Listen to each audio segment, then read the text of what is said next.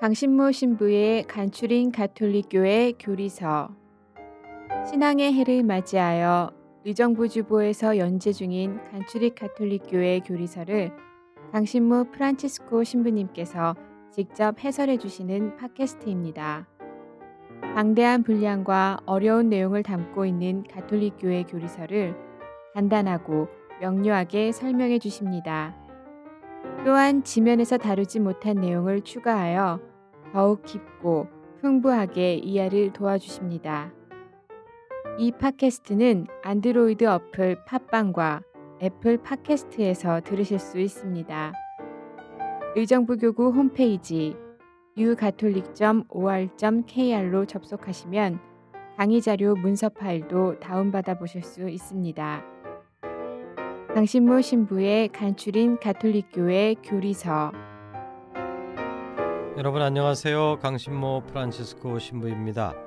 우리는 지금 카톨릭교회 교리서 제4부 기도에 대해서 공부를 하고 있습니다. 그런데 카톨릭교회 교리서는 어, 1, 2, 3, 4부 각각 다시 또 두 부분으로 세부적으로 나눠진다고 말씀을 드렸어요. 앞부분은 그 이론적이고 서론적인 설명이고 어, 뒷부분은 이제 실제적인 내용을 다루고 있다고 했습니다. 그래서 어, 일부 같은 경우에 믿을 교리인데 어, 믿음이란 도대체 무엇이냐 하는 게 이제 그 일부의 어, 일과가 되겠고 이과는 그 구체적인 내용으로서 사도신경을 이제 하나하나 이렇게 분석해 들어가는 것이 되었죠. 어, 성사 관련해서도 그랬고 그 다음에 십계명 율법에 관한 것도 역시 마찬가지 구조를 가지고 있었고요. 이제 이 기도 부분 제 4부 기도 부분도 이제 1과와 2과로 나눠지는 것입니다.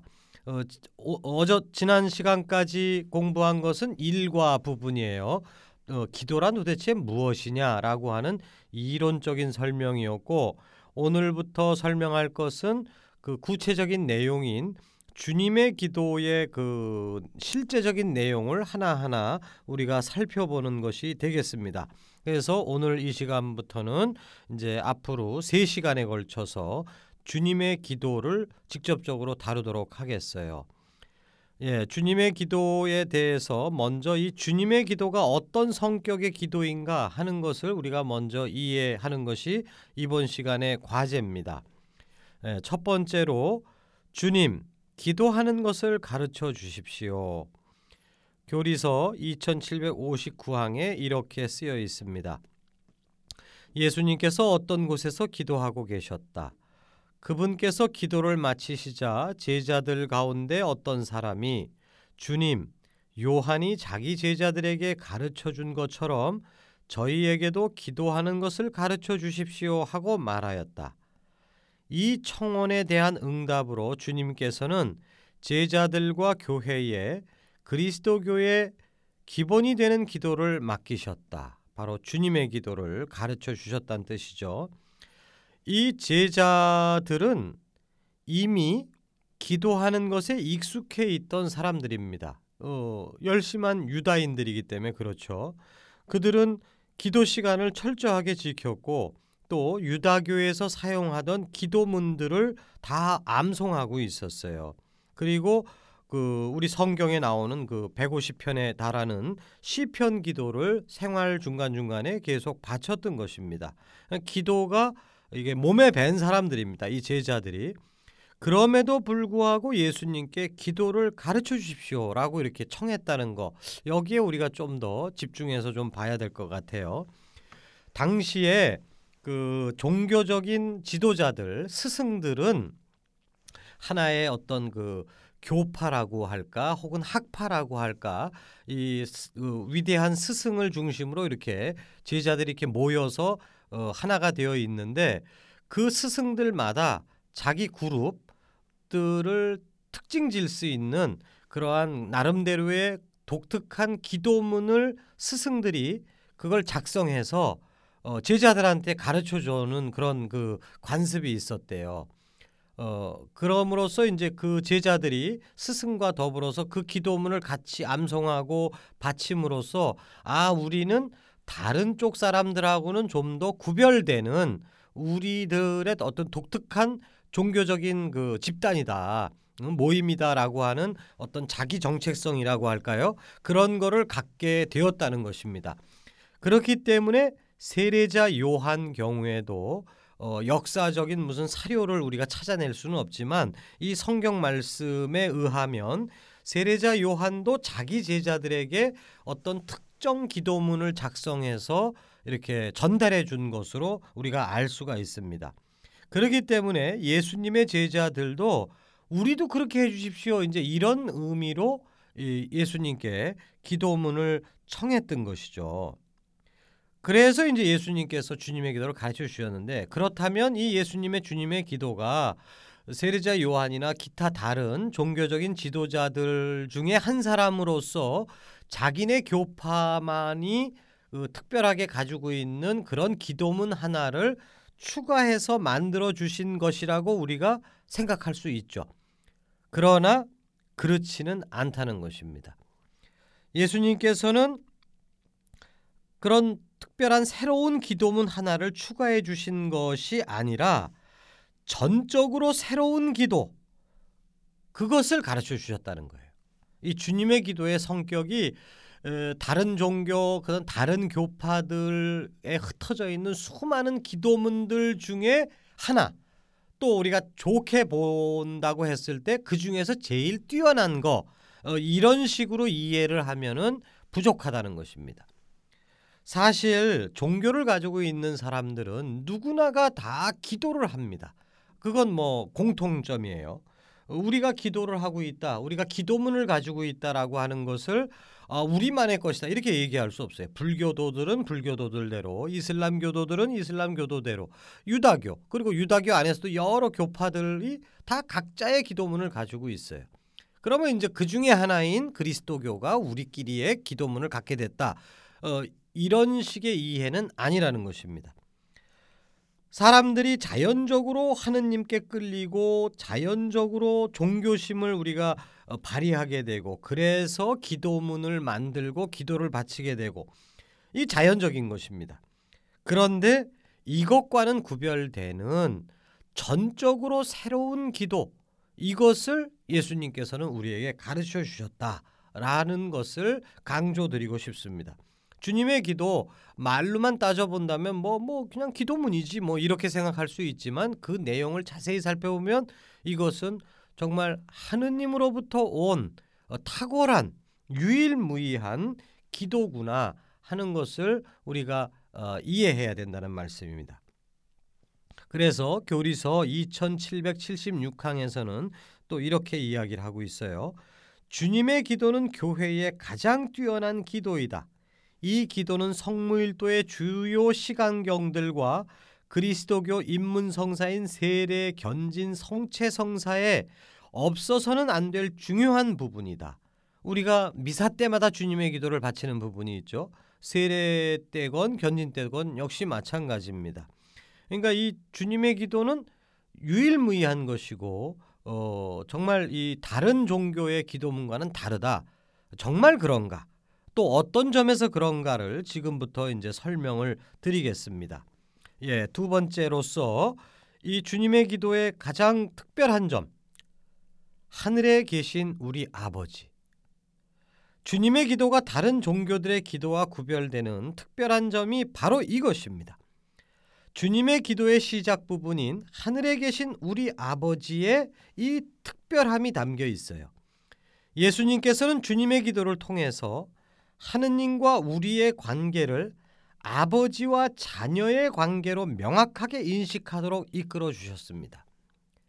세상에 수많은 종교들이 있고 그 안에 수많은 기도문들이 있지만 하늘에 계신 우리 아버지 이렇게 기도하는 기도문은 어, 제가 식견이 짧아서 그럴지 모르지만 없어요. 아 전능하신 하느님 뭐뭐 뭐 세상을 창조하시고 뭐 위대하시고 어? 오직 한 분이시고 뭐 이런 거를 막 얘기하면서 하느님 이러면서 이제 기도하는 기도문들은 무지하게 많지만 아버지라고 부르면서 기도를 시작하는 기도는 유일무이한 것이다. 이것이 주님의 기도의 특별함이고 바로 이것이 예수님께서 기도문 하나를 추가하신 것이 아니라 완전히 새로운 기도를 우리에게 가르쳐 주신 것이구나 하는 것에 그 근거가 여기 담겨 있는 겁니다. 모든 종교인들은 높으신 하느님을 믿고 그분께 기도합니다. 그런데 예수님께서는 그 높으신 하느님, 즉 하늘에 계신 분이 바로 우리들의 아빠 아버지라고 선언하시는 것입니다. 이게 사실은 하늘에 계신 우리 아버지 우리가 너무 이제 그냥 아주 익숙하게 부르는 단어지만 이 안에는 굉장한 그 모순이라고 할까요? 모순까지는 아니지만 어떤 긴장 관계가 그 안에 담겨 있어요. 하늘에 계신다고 하는 것은 우리로서는 도저히 도달할 수 없는 영역에 계시는 분이란 뜻입니다. 우리하고는 뭐 어떻게 상대가 안 되는 분. 어마어마한 분이시라는 뜻이고요. 근데 그 뒷부분인 우리 아버지라고 하는 것은 너무나도 우리 곁에 계시고 가까운 분이라는 뜻입니다. 그러니까 너무 높으신 분이면서 동시에 우리 곁에 계신 분. 이거 그 갈등 관계고 긴장 관계예요. 어떻게 보면 모순이라고까지 얘기할 수 있는 그 상반되는 개념이 이 하늘에 계신 우리 아버지라고 하는 이 호칭 안에 결합되어 있습니다. 그리고 이것이야말로 그리스도 교회의 특수성이에요. 사실 우리는 직장 상사에게 무언가를 청할 때가 있죠. 어 뭐 휴가를 좀 가게 해 주십시오라든가 뭐 이런 식으로 직장 상사에게 무언가를 청하는 것과 자기의 친 아버지에게 청하는 것은 전적으로 다릅니다. 주님의 기도는 인간들이 높으신 하느님께 바치는 기도가 아니라 자녀들이 아버지께 드리는 신뢰의 기도라는 점에서 다른 모든 기도들과 구별되는 특별함을 갖고 있습니다. 그러니까 정말로 예수님께서 우리에게 가르쳐 주신 그 계시해 주신 가장 놀라운 점은 하느님이 바로 우리의 아빠 아버지시라는 거예요. 그리고 그것에 근거해서 그 믿음에 근거해서 기도하라고 그렇게 우리에게 권유하고 계시는 것입니다. 어, 아주 높으시기만 한 그런 그 절대적이고 막 그냥 어, 무섭기도 하고 그런 그런 분께 기도하라고 가르쳐 주시는 게 아니라 너를 낳으신 분, 너를 알고 계시고 어, 급기야는 너를 위해서 죽으시기까지 하시는 그 너의 아버지께 기도해라.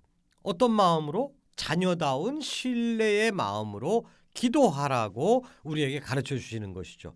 이, 이 마음이 근본적인 마음이에요. 이거를 제대로 이해할 수 있다면 우리에게 있어서 기도 생활은 어, 절반 이상은 이미 성취가 된 겁니다. 나는 어떤 분에게 기도하는가? 정말 아버지께 기도한다라는 이 마음만 우리 안에 쫙 갖춰져 있으면 우리는 언제 어디서든지 그리고 내가 어떤 꼬라지를 하고 있든 간에 우리는 기도할 수 있어요. 그리고 진지하게 정말 진심된 마음으로 기도할 수 있는데 이게 무슨 높으시기만 한 분, 직장 상사 같으신 분, 무슨 재판관 같은 분으로 생각하면서 기도를 하면 그거는 한계가 있다는 얘기죠. 어디까지 가다가 꽉 막힙니다. 그렇기 때문에 예수님이 우리에게 이 하느님 아버지와의 근본적인 관계를 이 주님의 기도 안에 어, 계시하고 계시는 것 이게 정말로 중요한 것입니다. 교리서 어 아니 교리서가 아니라 로마서 8장 14절에서 15절을 한번 보도록 하겠어요. 하느님의 영의 인도를 받는 이들은 모두 하느님의 자녀입니다. 여러분은 사람을 다시 두려움에 빠뜨리는 종살이의 영을 받은 것이 아니라 여러분을 자녀로 삼도록 해 주시는 영을 받았습니다. 이 성령의 힘으로 우리가 아빠, 아버지 하고 외치는 것입니다. 바오로 사도도 이 주님의 기도의 근본 정신을 아주 정확하게 파악하셔서 우리에게 이렇게 소중한 글을 우리에게 남겨주고 계시는 것이죠. 예, 이제 우리가 기도를 할 때 아버지께 하는 것이구나 하는 것을 이제 정확히 이해를 한다면 그 다음 단계로 어, 이 주님의 기도가 가지고 있는 또 다른 이제 특성을 우리가 이해하게 됩니다. 그것은 뭐냐 하면 올바른 청원의 기도라는 것입니다. 주님의 기도의 내용은 철저하게 청원 기도예요. 우리가 기도의 내용을 비추어서 어, 이 청원 기도가 있을 수 있고 그 다음에 이 남을 위한 청원 기도인 중재 기도가 있을 수 있고 하느님께 사랑과 찬미와 흠숭을 드리는 그런 어, 찬양 기도가 있을 수 있고 어, 이런 여러 가지 종류가 있을 수 있다고 그랬는데 그 중에 가장 기본은 청원 기도라고 이미 설명한 바가 있습니다. 청원은 하느님과 인간이 맺는 관계 안에서 특별히 중요합니다. 우리는 자신의 힘을 믿고 사는 것이 아니라 하느님 아버지의 도우심에 의지하고 신뢰하고 청원하며 사는 것이기 때문입니다. 우리는 자녀고 우리가 기도하는 대상은 아버지시니까요. 그러기에 예수님께서 가르쳐 주신 주님의 기도는 한마디로 압축을 해버린다면 청하여라 라고 압축할 수 있겠어요. 그리고 이것이야말로 신앙의 본질입니다. 자녀들의 기본 본분은 부모에게 청하는 거예요. 아, 내가 뭘 해드려야지. 이건 이제 나중 문제고 기본적으로 시작점에서는 청하는 것이죠. 그리고 나이가 들어서도 마찬가지입니다. 사실은 그 대등한 관계에서도 우리는 서로 서로에게 항상 청하면서 어, 사는 거예요. 어? please, please를 연발하면서 제발 이걸 좀 해주지 않겠습니까? 이런 식의 제대로 청할 줄 알면은 인간관계도 제대로 맺는 것이죠. 근데 아 나 자존심 상해, 나 안 청할 거야. 그러면 그 사람은 완전히 그냥 고립된 사람이죠. 그래서 이제 그 카톨릭 교회 교리서가 조금 길게 써 있지만 한번 읽어 보겠어요. 어 2764항 주님의 기도는 가장 완전한 기도이다. 주님의 기도를 통해서 우리가 올바르게 바랄 수 있는 것을 모두 청할 뿐 아니라 우리가 마땅히 청해야 할 순서대로 청하기도 한다. 그래서 이 기도는 청해야 할 것을 우리에게 가르쳐 줄 뿐 아니라 우리의 모든 정서까지도 형성시켜 준다. 산상설교는 삶에 대한 가르침이며 주님의 기도는 청원이다. 그러나 전자와 후자 이 두 가지 안에서 주님의 성령께서는 우리의 소원을 곧 우리 삶을 활기차게 하는 우리의 내적 지향을 새롭게 해 주신다. 예수님께서는 당신의 말씀으로서 내 삶을 우리에게 가르치시고 기도로서 새 삶을 살 수 있도록 청하라고 가르치신다. 그분 안에서 올바르게 사는 것은 우리의 올바른 기도에 달려 있다. 교리서는 조금 어려워요. 내용이 한 번 들으면 잘 이해가 안 되게 써 있는데 이, 이 이야기는 결국은 우리는 살면서 하느님께 청할 수밖에 없는 존재인데 청하는 것이 절대로 나쁜 게 아니고 오히려 바람직한 겁니다. 좋은 거예요. 그러 그러기 때문에 우리는 주님의 기도를 통해서 하느님께 청하는 이 근본 자세를 배우게 된다는 것이죠. 그걸 통해서 아 나는 그분의 자녀구나. 나의 신원 의식을 자꾸만 깨닫게 되는 것이죠. 그리고 내가 믿는 하나님은 어떤 분이다? 우리가 청할 수 있는 아버지이시구나 하는 것을 우리가 자꾸만 배워 나간다는 것입니다. 그분은 아버지시고 우리는 자녀다. 요것만 제대로 정립이 돼 있으면 우리 신앙생활은 굳건하게 서 있는 게 되는 것이고 이거를 어떻게 굳건하게 세울 것이냐? 주님의 기도를 정성된 마음으로 계속 바칠 때 가능해진다는 것이죠. 하늘에 계신 우리 아버지. 아버지의 이름이 거룩히 빛나시며 이거 청원이죠. 그 나라가 임하시며 이것도 청원이고 또 오늘 우리에게 일용할 양식을 주시며 그 용서해 주시고 이거 다 청원입니다. 그래서 이 주님의 기도를 바친다는 것은 결국은 하느님께 계속 청원하는 삶, 신뢰심을 가지고 청원하는 삶을 우리가 재확인하고 확인하고 이렇게 계속 가면서 올바른 관계를 갖게 된다는 것이죠. 주님의 기도가 가지고 있는 두 번째 측면은 이 청원은 청원이 돼 예, 어떤 것을 청할 것이냐 하는 것을 또 배우게 된다는 것입니다. 주님의 기도를 바침으로써 짜잘한 것들을 청하는 게 아니라 보다 큰 것을 어 그냥 허황된 것을 청하는 것이 아니라 정말 인생의 그 유익한 어, 인생을 풍요롭게 만들고 우리를 행복으로 이끌 수 있는 내용을 청하는 법을 주님의 기도를 통해서 배우게 되는 것이죠. 주님의 기도의 이제 세부 사항을 다음 시간에 설명하면 또 뭐 계속 반복해서 설명이 되겠지만 뭐 우리 아들 대학교 어느 대학에 붙게 해주세요. 뭐 그다음에 뭐 승진하게 해주세요. 뭐 돈을 얼만큼 받게 해주세요. 어, 버스 놓치지 않게 해주세요. 뭐 이런 거 나쁜 거 아니에요. 이런 청원하는 건 나쁜 거 아니지만 무엇보다도 먼저 청해야 될 것은 하느님 나라. 하느님을 내가 알게 해주시고 하느님이 내 곁에 오게 해주시고 그리고 그 하느님과 더불어 우리들이 서로 음식을 나누면서 그리고 용서를 나누면서 형제 자매로서 같이 살게 해주십시오. 하느님 사랑과 이웃 사랑을 청하는 것 그거를 우선해야 된다는 것이죠.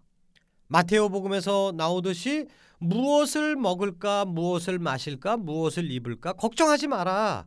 그것은 이미 아버지이신 하느님께서 이미 다 알고 계신다. 주실 거다. 그거는 말하지 않아도 사람이 먹어야 산다는 거는 그건 인간인 우리도 아는데 어? 하느님이 왜 모르시겠느냐. 게다가 그 이웃집 아이가 아니라 내 아이인데 왜 그걸 안 주시겠느냐. 믿어라 그거는.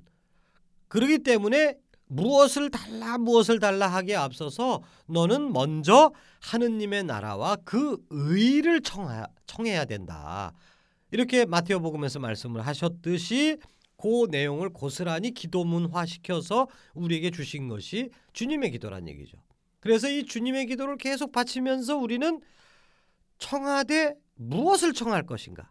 아니, 우선적으로 청해야 될 것이 무엇인가를 우리가 계속 교육받는다는 것입니다. 훈련받고 청할 줄 아는 자세를 배우게 되고 또 청하는 것의 우선순위를 배우게 되고 이 두 가지 교육이 주님의 기도를 통해서 우리가 받게 된다는 것이죠. 이 점에서 이제 주님의 기도의 중요성이 있습니다. 마지막으로 주님의 기도의 특징은 세상을 향한 기도라는 점에 있습니다. 세상의 온갖 어려움에 직면하여 마음이 혼란스러울 때 사람들은 제발 이 어려움에서 벗어나게 해주십시오 라고 기도를 합니다. 그런데 주님의 기도에는 이런 현실 도피적인 내용이 없습니다. 오히려 세상의 어려움 안으로 투신하기를 청원하는 기도입니다. 일용할 양식을 주시고 일용할 먹거리를 저에게 달라는 청원 기도잖아요. 주님의 기도 안에 있는 게. 근데 솔직히 우리 한국 사람들에게는 현재 이 기도가 의미가 없어요. 왜? 요즘은 다이어트를 하게 해 주십시오. 이렇게 기도를 하는 게 더 맞을 거예요. 먹을 게 충분하니까. 그런데도 우리는 계속 주님의 기도 안에서 이 기도를 바칩니다. 왜 바쳐야 될까요? 옛날에 고정된 거니까 그냥 계속해서 이것은 관습이니까 무조건 그 빼버릴 수 없어서 무조건 하는 것이다? 그건 아닙니다. 지금 우리 세상에는 여전히 다음에 내가 먹을 수 있을까 걱정을 하는 굶주리는 사람들이 있다는 것이에요. 우리가 방송에서 유니세프 그이 방송을 보게 되면 선전 보게 되면 우리 금세 느끼잖아요. 그, 그 어린 것들이 못 먹어서 빼빼 말라갖고 있는 그런 얼굴 모습을 보고 있으면 너무 기가 막히죠. 근데 우리가 평상시에 그런 아이들을 볼 수 있느냐? 못 봅니다. 텔레비에서는 부잣집에서 뭐어그 그 신데렐라 같이 뭐 그냥 결혼식을 하고 뭐 이런 거나 맨날 보게 되고 그 신문을 봐도 마찬가지고 어떤 연예인이 뭐 한 번에 얼마를 벌었대더라 뭐 이런 얘기나 나오고 어 그런 것만 보고 있는 우리들로서는 그 우리 주변에 멀리 있는 주변 주변이지만 굶고 있는 사람들이 있다는 것을 우리가 잊어버리고 있어요. 근데 주님의 기도는 그걸 잊지 말라고 하는 것입니다. 우리 중에 여전히 굶고 있는 사람들이 있다. 근데 그 사람들은 너무 어려움이 심해서 저에게 빵을 주세요라는 기도조차 목구멍에서 나오지 않을 경우도 많습니다. 그들을 위해서 우리가 대신 기도하는 거예요. 그리고 기도만 하고 땡이냐? 기도를 했으면 거기에 맞게 실천해야 되는 것이죠. 그들을 위해서 내가 유니세프 한 달에 3만 원이면 한 아이를 그 영양실조에서 건질 수 있습니다. 그래 3만 원 우리한테는 있어도 그만 없어도 그만 한 돈인데 내가 그 돈을 그 일용할 양식을 저에게 주시고라는 기도를 하는 내가 그 3만 원을 아끼고 있다. 응? 이걸 가지고 더 좋은 거를 사야지 이러고 있다면은 이게 안 되는 것이죠. 그러니까 이 주님의 기도를 바치는 사람들은 끊임없이 나는 먹을 거에 걱정이 없지만 먹을 거 걱정이 있는 사람, 어? 잠자리가 없어서 주택이 없어서 걱정을 하는 사람, 의약품이 없어서 걱정을 하는 사람 그런 사람들을 과 함께 교감하면서 그들과 더불어 기도할 줄 알게 우리를 인도해 주고 있는 것이에요. 또한 유혹에 빠지지 말게 하시고 악에서 구하소서라고 하는 이 청원 기도도 역시 마찬가지입니다. 주님의 기도를 매일같이 열심히 하는 사람들은 웬만한 경우에 유혹에 잘 안 빠지고 악에도 잘 안 빠져요. 어? 물론 빠지지만. 근데 우리 주변에는 이 유혹에 빠지고 악의 구렁텅이에 처박혀서 헤어나지 못하고 있는 정말 불쌍한 영혼들이 부지기수로 많다 이겁니다. 나만 거기에 안 빠졌다고 난 됐다 이렇게 얘기할 수 없다는 것이죠. 그런 사람들을 바라보면서 내가 어떻게 하면 저 사람들을 도울 수 있을까 이거를 고민하면서 유혹에 빠지지 말게 하시고 악에서 구하소서 물론 나도 구해 주시기를 바라지만 나보다 훨씬 더 유혹에 많이 흔들리고 훨씬 더 절망적인 악에 빠져 있는 사람들을 생각하면서 기도하는 거예요. 그러다 보면 자연스럽게 우리는 그들을 위해서 예수 그리스도를 전해야 되겠구나 라고 하는 선교적 마인드가 생길 수밖에 없는 것이죠. 이처럼 함께 아파하는 마음을 담아서 기도하는 것 이게 주님의 기도의 정신입니다. 이것이야말로 주님의 기도 안에 담겨 있는 전적인 새로움이에요. 사, 아까도 말씀드렸지만 아, 종교들 치고 기도 열심히 안 하는 종교가 어디 있겠어요. 다 열심히 합니다. 그러나 우리가 무당집에 가서도 비나이다 비나이다 이렇게 손을 비비면서 열심히 기도를 합니다. 거기 간 사람들이. 그런데 그 사람들은 절대로 이웃을 위한 기도를 안 해요. 우리 식구들 요번에 승진해서 누락되지 않게 해주시고 우리 노처녀 딸 기, 결혼하게 해주시고 오로지 나 나만을 위해서 기도합니다. 이그 예, 그 구약 시대에 이스라엘 백성들이 끊임없이 바알 신을 섬기는 우상 숭배로 자꾸만 한눈을 판 이유도 바로 이런 거예요. 야훼 하느님 앞에 가면은 저희 집만 잘 먹고 잘 살게 해주세요. 이렇게 기도를 못 해요. 야외 하느님께서 원하시는 건 그게 아니기 때문에 그런 건 기도하지도 마라. 안다 내가. 너 죽지 않게 먹고 살게끔 내 자식이니까 내가 책임진다. 오히려 너는 기도를 뭘 위해서 기도하느냐? 너희들 가운데 있는 과부나 고아나 이방인들, 그 다음에 노예들, 장애자 이런 사람들을 어떻게 하면 보살필 것인가 이런 거를 신경 쓰고 기도 생활을 하고 신앙 생활을 해야 된다. 이게 야외 하느님의 그 지침이거든요. 바로 이 탈출기에서 십계명 부분이 끝나자마자 거기서부터 계속 출발을 하는 그 이 약자 보호법이라는 게 나와요. 거기 보면 이제 다 그런 내용이죠. 그런 거를 자꾸만 기도하기를 원하시는데 아 이런 게 잘 안 되는 거예요. 왜냐하면 목구멍이 포도청이라고 오로지 내 식구 어, 나 자신 내 식구밖에 생각이 안 나니까 남을 위한 기도를 하기가 어려워요. 그런데 바알 신전에 가면은 뭐 이웃을 위해서 뭐 신경 쓰고 기도해 줘라 이런 거 요구하지 않습니다. 재물만 정성껏 바치면 니네 집안 내가 보호해 줄게. 아 이거 이게 아주 매력적인 거거든요. 이게 무당집을 가는 그 그런 그 유혹도 똑같은 메커니즘입니다. 그러니까 사람들이 야외 하느님을 믿는다고 하면서도 끊임없이 한눈을 바알신이나 무당집이나 이런 데로 파는 이유는 이웃을 위한 기도하는 것을 거북스러웠기 때문에 그러는 거예요. 여러 가지 이유가 있겠지만 가장 큰 이유는 오로지 우리 식구들만 잘 먹고 잘 살게 해주세요. 이거를 중심으로 신앙생활을 하고 싶은데 우리의 신앙은 그게 아니라는 겁니다.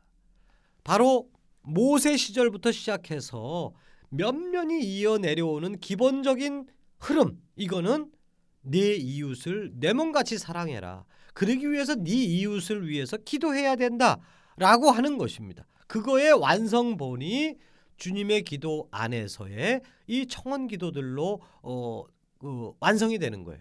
결국은 주님의 기도는 윗부분과 아랫부분 두 부분은 나눠지죠. 윗부분은 뭐겠어요? 하느님의 나라가 오도록 기도해라. 청원해라. 하느님 사랑.